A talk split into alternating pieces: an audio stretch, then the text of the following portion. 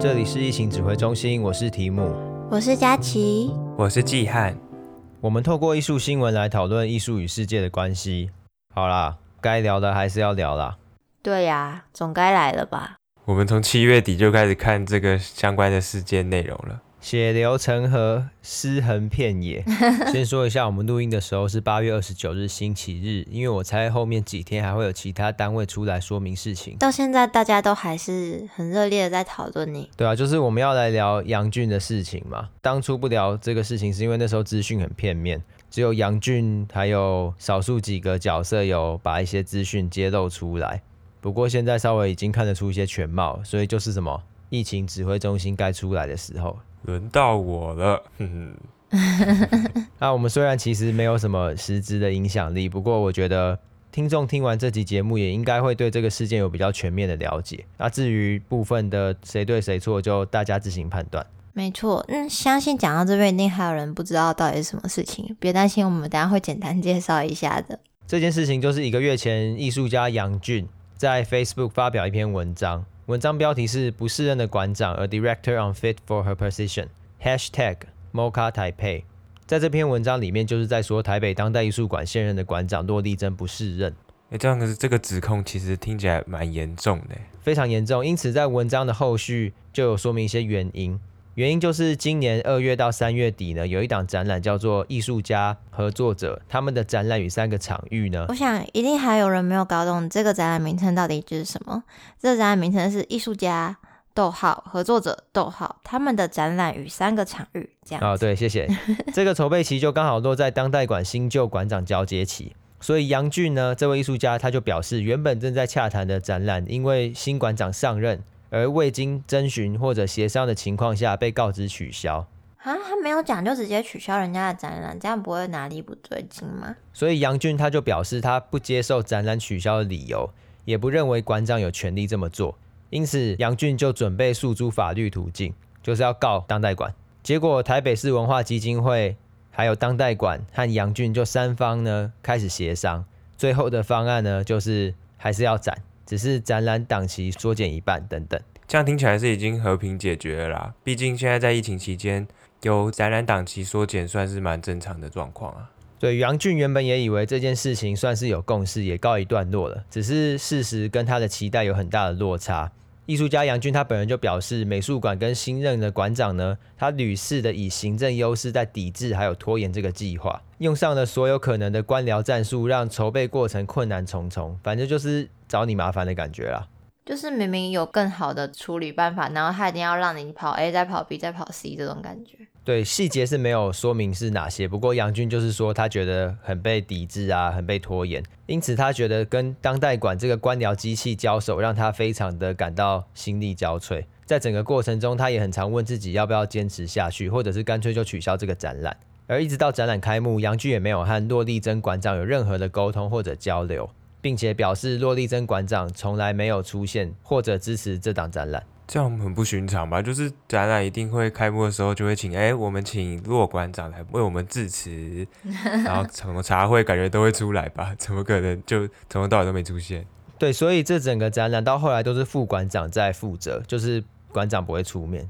那除此之外，杨俊他还表示，这档展览的馆方共同策展人呢，后来还被调职，接着台北市文化基金会还进一步要求另外一位馆员降职，就是在秋后算账。所以现在是惩罚跟杨俊有关系的相关行政人员，是不是？对，以上就是杨俊对这件事件的看法，还有他所经历到的事情。那接下来在这段文章中，他就开始提出整个艺术世界体制的一些问题，同时也表示艺术家在这个庞大的系统面前是非常无力的。难道一定要对这些人逢迎拍马屁？仰赖他们的系统吗？杨俊他觉得就应该站出来公之于大众，也就是美术馆馆长的任命是一个政治与官僚文化的决定，而非来自艺术专业的决定，就是开了一个大炮。那有趣的是，杨俊的展览本身就是在探讨机制还有机构的问题，因此艺术家合作者他们的展览与三个场域这个展览最大的批判呢，就是展览对于艺术家的意义。他觉得艺术家办展览通常不是真正想要批判，不是想要讨论问题。而是为了展览过后所产生的报酬，大多数艺术家都是吧，就是希望可以作品卖个好价钱，然后当然美术馆方也是希望可以带来很大的收益吧。就大家其实都是在想钱这件事情。其实不只是钱，还有一些履历，包含一些记录等等，都会是一种隐性的报酬。因此杨军他就觉得大家办展览好像常常很在乎一些议题，可是其实都没有。因此在这档展览的最后一天，杨俊还举行了一场讲座。在这场讲座当中呢，杨俊就说明了我刚刚提到的这个事件的一些细节，还有直接讨论展览筹划的一些争议等等。他本人就表示，讲座就是希望可以公开讨论这些争议，以及他所产生的种种争端。这样，我觉得他这样真的蛮敢的，因为就这样直接在人家的场地，然后讲在这里发生过什么事情，常常直接在人家门口开枪的感觉。对，他就是在人家的地盘里面拆台。而这个讲座发生在三月三十一号，那你们猜这个讲座影片上传是什么时候？顶多后置修剪，了不起四月中吗？这个影片上传是在七月二十二，四个月之后。呃，装袋管的网络是出了什么问题吗？这个影片的上传，据杨俊表示是他长达四个月抗拒后的成果。因为当初当代馆不想要上传，可是台北市文化基金会告知当代馆没有权利不上传，所以他们才上传的。但当代馆有点奇怪，就是为什么要阻止他上传这个影片？如果他是在讨论跟当代馆有关的议题，只是内容都是正确的话，那他没有必要说阻止他上传吧？对，像季汉说的这个问题就留下了一个问号。我有去把这整个讲座影片看完了，我先说一下。目前当代馆上传讲座影片观看人次是四百八十四，加上杨俊本人也上传了一个有附简报子母画面的版本是八百八十四，所以总共是一千三百六十八次，我觉得是蛮少的。而且我们三个人都有看，甚至说我在这里面可能我就占了两个，我就直接把杨俊版本的跟当代馆版本的两个版本我就放在一起看。对，所以我觉得这个数据对我来说代表两件事情。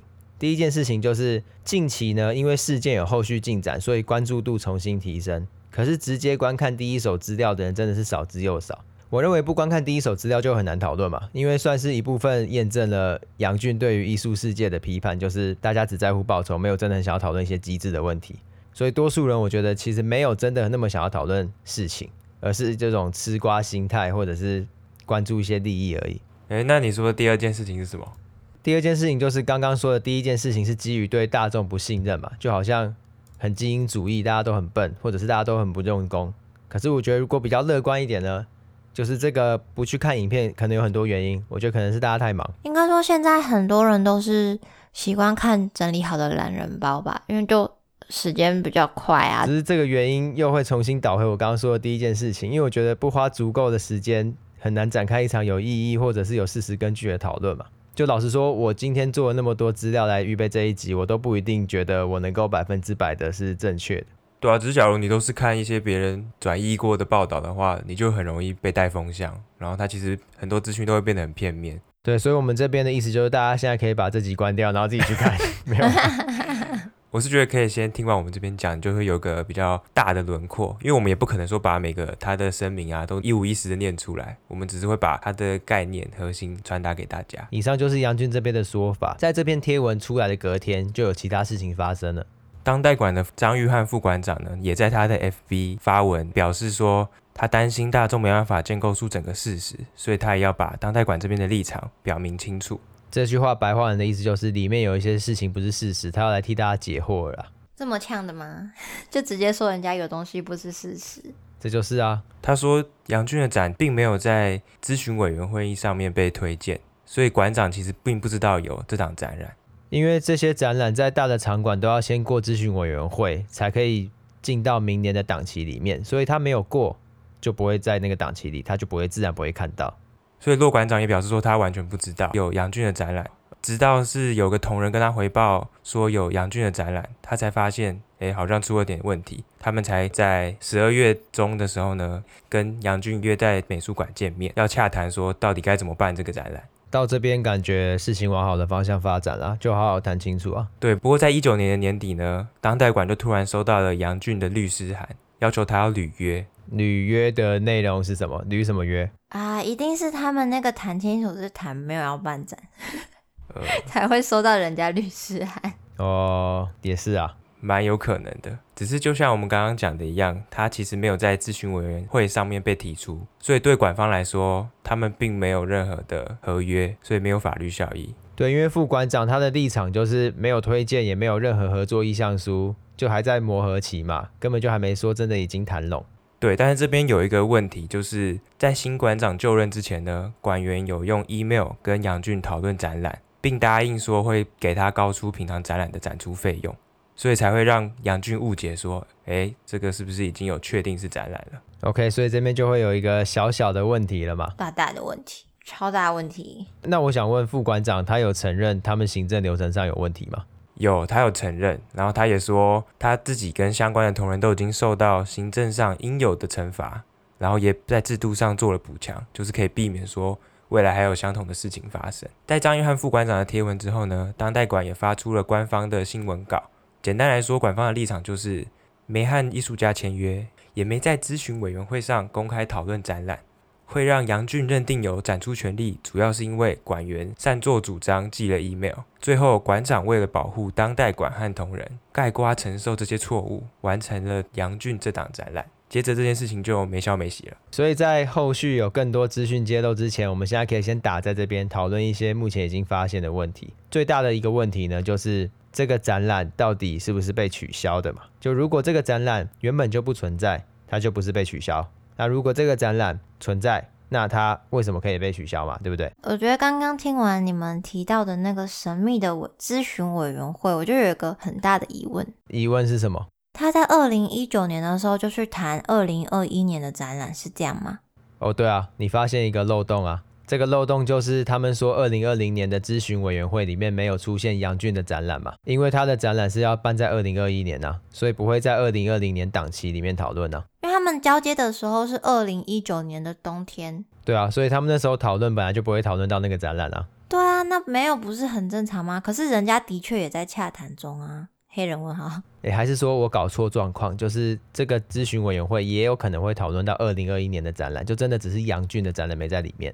你说二零一九年就讨论二零二一年的展览，提前两年部署哦？不是，我怕我搞错啊。没有啦，他们当代馆就是我今年四月的咨询委员会，就是讨论明年的事情，就是一年就是讨论一年的事，不会有跨两年度的问题。所以咨询委员会上没有提出，很正常嘛。反而有提出才反而有点奇怪了。那这边就带出第二个问题啊，就是为什么是一个小职员出来背锅啊？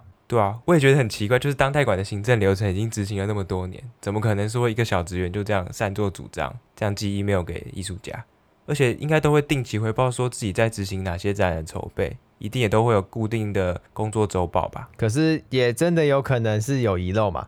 就是你不能保证他一定不会没有遗漏嘛？呃，当然也是这样讲没错啦。其实我真的觉得遗漏这种东西有点瞎，就是哦，他没有遗漏啊，他在某一天就有跟新馆长讲，不是吗？那时候是骆馆长他在做二零二一年的规划的时候，可能他们有在会议上，那个职员就有提出说，哎，有杨俊展哦，所以骆馆长是在那时候第一次听到杨俊展这三个字。其实我觉得可能卡到交接真的差蛮多的，可是副馆长不用交接啊。那就是有人在雷。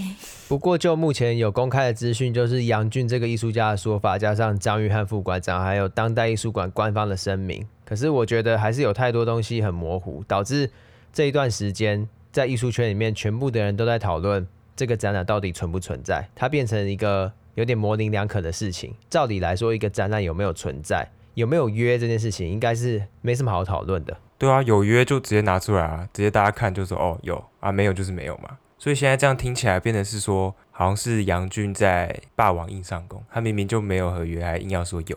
对，现在听起来就是杨俊在吃当代馆豆腐，然后当代馆为了大家好，然后也为了职员好，所以就盖瓜承受，就把这个展办完，也办成了。不是，他们也装太多受害者了吧？讲的好像他们都没有做错事一样。有有，他们有做错事，他们行政流程有错。不过他们觉得杨俊是完全误会了有这档展览的事实，就这档展览其实是没有的，只是因为再吵下去不好看，所以就让他办吧。啊，我们其实也办完了，就是这样，是吧？对，没错，感觉是这样。所以这件事情因为没有什么新的资讯，就慢慢的被政府官员常用的冷处理手法慢慢淹入大海嘛。那如果事情停在这边，我们也不会出来做这一集，因为资讯不够多，我们会希望看到更多相关人士的说明跟解释。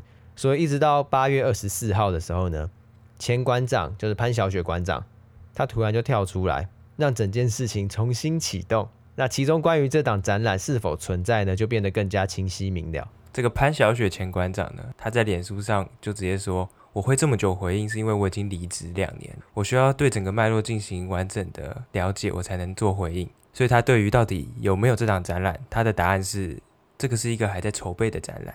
就是他不回答这个问题吗？就是这个展览存在于有跟没有之间。对，但是经过台北市文化基金会的法务组判定呢，这个展览在法律上是有承诺的性格，必须执行。然后呢，现在也已经完成了。所以，如果要检讨那些行政问题呢，馆方可以自己检讨。但是杨俊指控的重点不在这边，所以他就把杨俊的文章呢整理成十个重点。这里面只有第三点是我要负责的，其他都是要由骆馆长跟基金会回应。所以他回应的这点就是。杨俊的展览因新旧馆长交接而被取消，新馆长没有和艺术家协商。OK，所以他对于这一点他的回应是什么？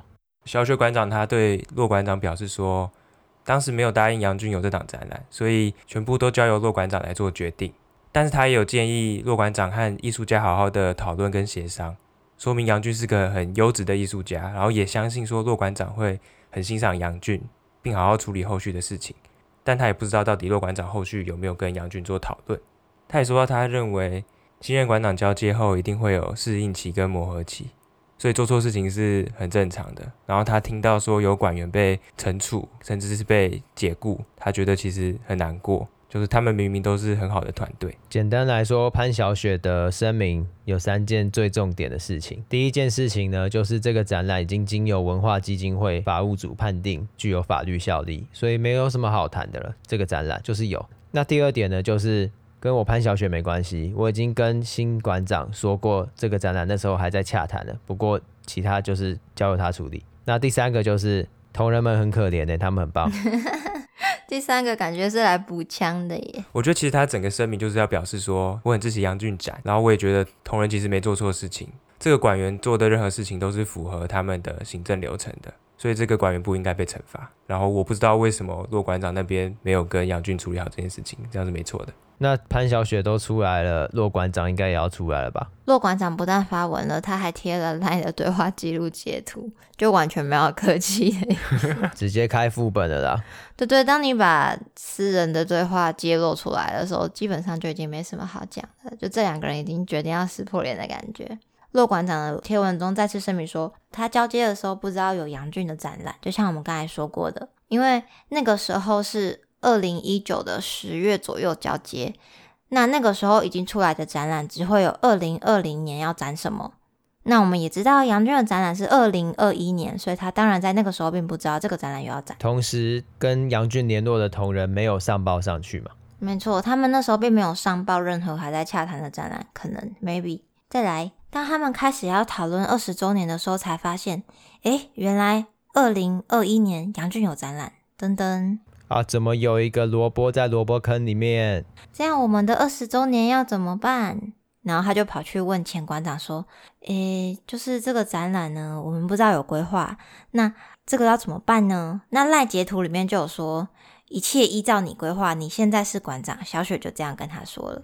就放心去吧。那种 小雪是说没签约啦，你想怎么样就怎么样。没错，那他们就决定说，赶快跟艺术家说，你再找别的地方吧，赶快赶快，还来得及。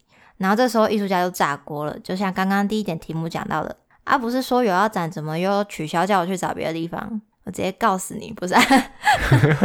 直接火了。对，所以艺术家就送了律师函当跨年礼物嘛。对，那现任馆长他觉得说啊，奇怪，当初不是没讲好，他就赶快再联络小雪说，你可以麻烦你去跟艺术家说一下吗？那时候你们还在洽谈嘛，这样是不是有点混乱？那小雪就跟他说，跟艺术家沟通是馆长的责任的一部分，可能要去亲自面对跟交涉，那你也会获得很多东西。这样，就像刚刚季汉提到的那边也有说，那我们从 LINE 的对话记录里面也看得到，这个之后如果我们有办法附上，也会附在留言连接给大家。不要附上啊！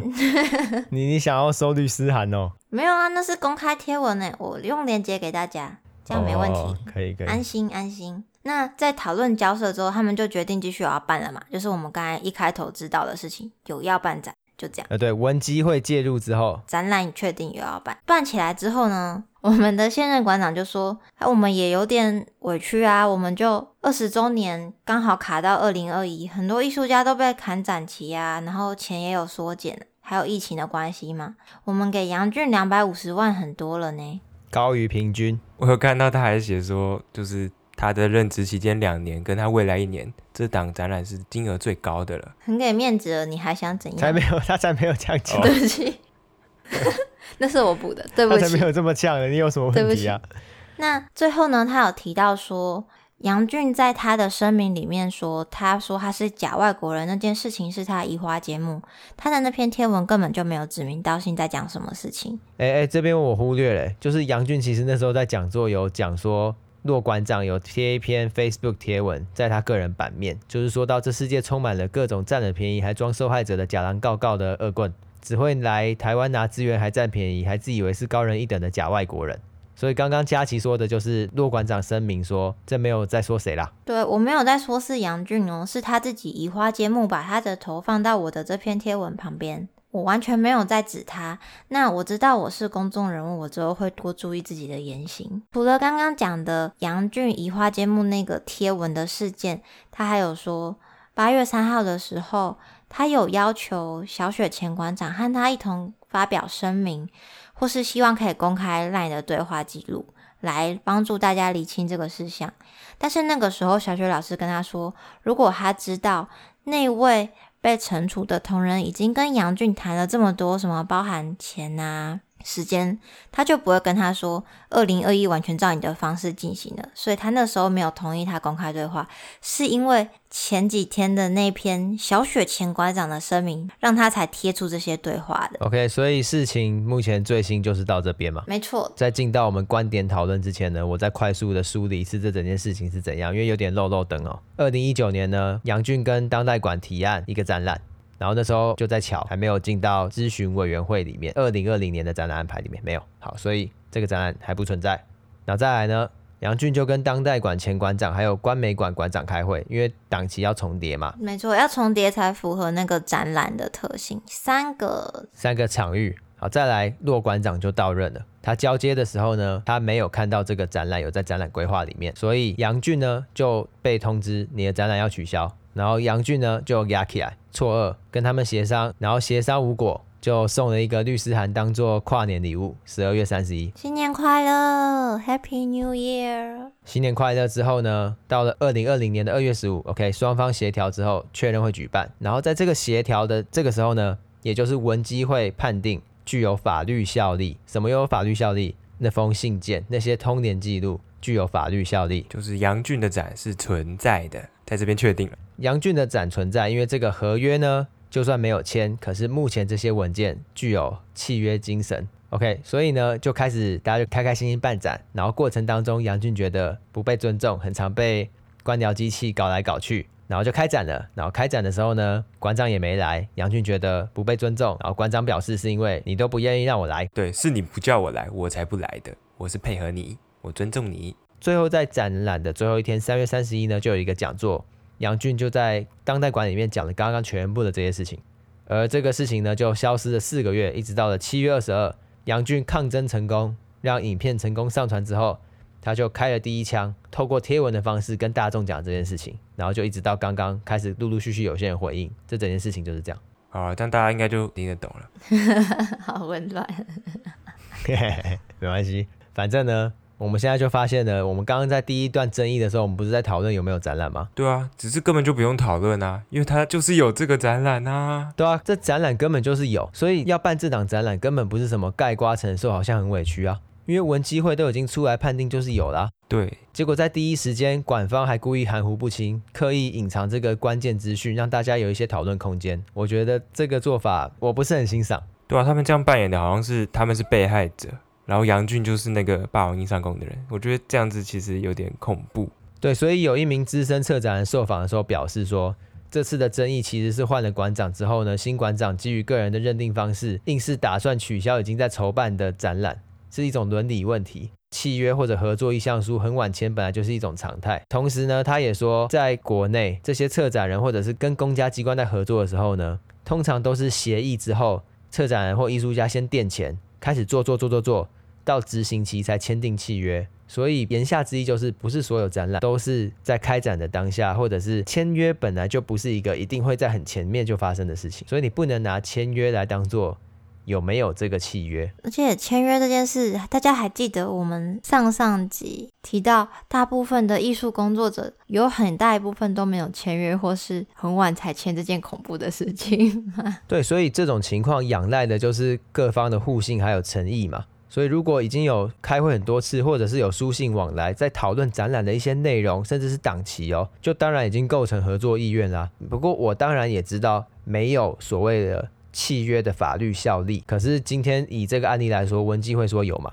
那就是有了。对啊，或是下面很多留言也都会说，我之前也是这样洽谈了很多很多次之后呢，最后展览还不是吹了，就是没了嘛。他们明明就知道台湾公部门不是这样啊，就是你不可能签约才开始动吧？来不及啦，这是一个生态的问题，就是你签约才开始动，哪有人敢这样？那不可能可以做得完。甚至是如果你是艺术行政，你让对方签约才开始动，你就等着开天窗。所以这个生态是一种陋习，可是不代表这是对的。而且假设大家真的之前吃过这种亏，你那时候怎么不站出来说话？虽然我刚刚讲的是说前面这些书信来往或者是开会有合作意愿，也可能有法律效力。可是为了保障大家的权利，真的签约某种程度上才算数，大家要注意，因为不是每个艺术工作者都像杨俊一样可以直接送一封律师函。对啊，杨俊也有说到，就是骆馆长应该从来没有想过我会挑战他，毕竟。他如果这样挑战的话，之后台北有任何展览，甚至是台湾有任何展览，可能都不会找他来做。哪一个艺术家敢跟当代馆、北美馆杠上的话，就是等着被封杀嘛。对，等着被封杀，所以就姑息养奸嘛。对啊，不是只有演艺圈才会封杀哦。台北文化基金会的副执行长还表示说，其实这起争议没有对错，而是立场不同。那我就想问，是哪两个立场？我们先分两个立场，第一个就是没有签约，可是因为互信原则，同时有开很多会，就代表合作事实嘛。这个就是那个职员加上杨俊这两个人嘛，全世界就只有他们这两个人是这个立场。然后另外一个立场就是，我都知道他们有书信往来，我也知道我们在开会，可是因为你没有跟我签约，所以我们都是在玩半家家酒。没签啊，没签就没事。如果是这样说的话，的确是有两个立场啊。这件事情我们刚刚还在争议点一的时候讨论，在当时这个三个礼拜。大家就是一直在讨论这件事情，一直在讨论杨俊，你明明就没有签约，你还有什么好该的？没错吧？对，他还故意要引导大家去想那件事情，但明明他们心中已经有答案了。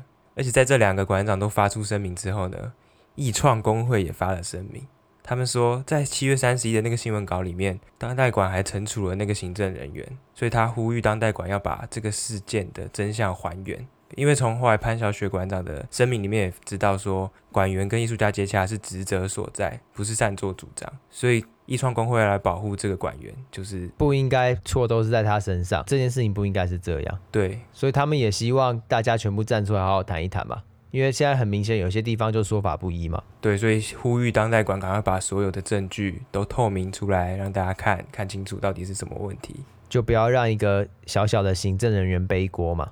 那再来就另外一件事情啊，就是骆馆长的个人贴文到底是在说谁？那篇已经被删掉了，现在大家看不到哟。对，不过大家随便查还是查得到。现在截图太方便了。网络世界就是凡走过必留下痕迹。那这个贴文呢，骆馆长说不是在说杨俊，那就不是在说杨俊，没关系。可是我们也可以去用其他方式来判断说，那他是在说谁嘛？那篇贴文是在什么时候发的呢？在杨俊在观美馆开展的那时候的前一天。晚上对，所以他在这个时间点丢出来，大家难道不会觉得你是在说杨俊吗？下面留言都会说，我好像知道你在说谁。例如说，有一个人说是那个用名字自我膨胀的事吗？这个就是在指杨俊，因为他的作品呢，就是在展馆的前面大大的放上杨俊这两个字。只是馆长有对他暗赞或任何表示吗？就没有承认之类的。当然，若馆长说没有，那就是没有，大家就自己判断，觉得有没有。我是觉得有。对，我觉得杨俊会认为馆长在说他还算合理，就他没有那么被害者心态。那如果今天真的是在说杨俊的话，我觉得国族主义真的很严重，就是沙文主义啊。我觉得这又扯到大家对西方艺术家会比较尊敬的这种概念。我觉得只有失败者才会占种族，因为种族不是我们个人决定的，是抽奖抽来的嘛，跟个人能力和成就一点关系都没有。我觉得只有什么东西都比不赢的人才要占种族。然后再来就是。骆馆长也有说到两百五十万很多了嘛，这根本就不重要啊。我觉得真的不用，他只是想要就是转移焦点的感觉，就是让别人去攻击说你拿那么多钱还要在这边哭，就假外国人还拿那么多纳税人的钱呢、啊？对啊。然后大家艺术工作者就觉得、哦、我已经那么穷了啊，他怎么这样？然后就去干他。对啊，为什么钱都给外国人啊，都不照顾本土台湾艺术家这种感觉？就制造出一种相对剥夺感，我觉得真的不是很优质啊。不是，那大家以后都不要去国外驻村好不好？去国外驻城是是拿其他国家纳税人的钱。当代馆这样用烟雾弹，真的会让人模糊焦点的。就是我在看到这个消息的时候，我也会产生一种，就是当代馆已经很努力要挤出预算跟时间，结果杨俊还这样子说，当代馆刁难，当代馆不支持我。对，只是我们现在把这个时间都摊开来看，其实就会觉得当代馆也是因为文基会已经说有这个展了，他们才做这件事情，然后还把自己包装成这样，我就觉得有点恐怖。对，所以我就会觉得一个官方的机构态度还有高度应该是怎么样？因为杨军他的特别的身份，所以他其实在台湾展览他也不用考虑那么多。对，因为他这个假外国人的身份，所以他可以不在台湾的这套游戏规则里，所以他就直接呼冰斗，他不用担心他这次冰斗之后再也变不到 的。真的真 的。